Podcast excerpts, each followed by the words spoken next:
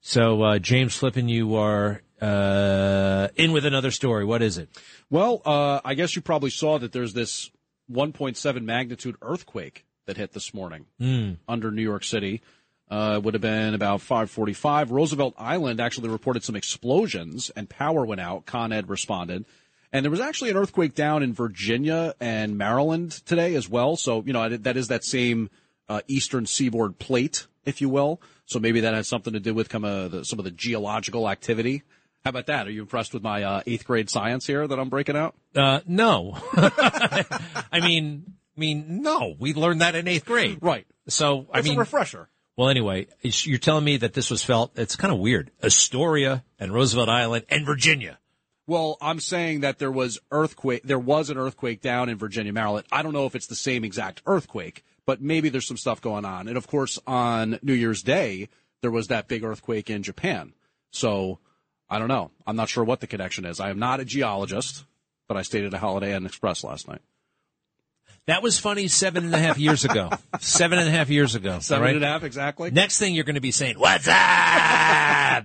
that was also uh, funny uh, when it. When I never, I never liked What's Up. Um, the Richter scale, they don't use the Richter scale anymore because number one, it wasn't all that accurate. Number two, the Richter scale was headquartered at California Institute of Technology and it was just for, um, it was just designed to detect, uh, earthquakes in Southern California. Okay.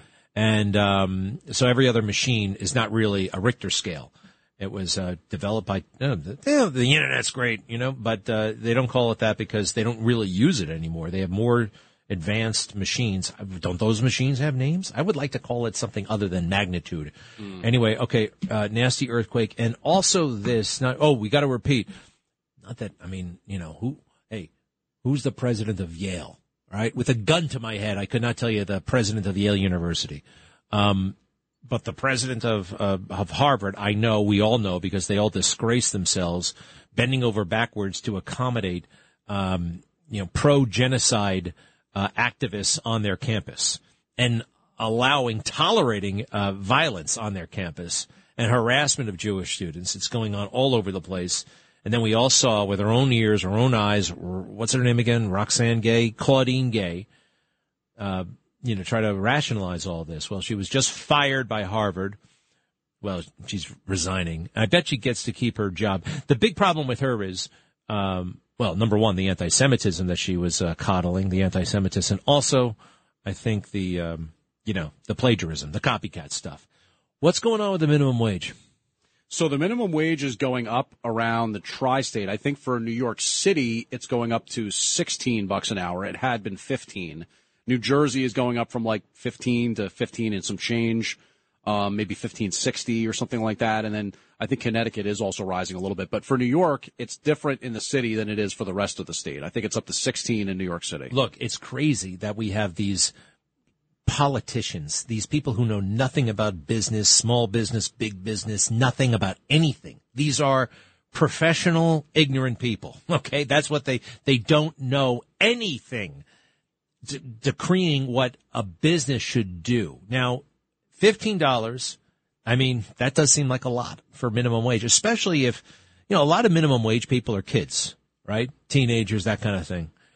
You know what the federal minimum wage is? I just looked it up. The federal minimum wage is $7.25. Why the hell would you do business in New York City if for f- double the cost? Yeah. Double the cost. And I remember that because I worked jobs growing up. I, I worked, um, I worked all kinds of uh, jobs. I was a paper boy. I was a uh, stock boy. I, I worked at a ski shop, waxing and sharpening skis. Uh, what else did I do? I, I shredded mortgages at a bank.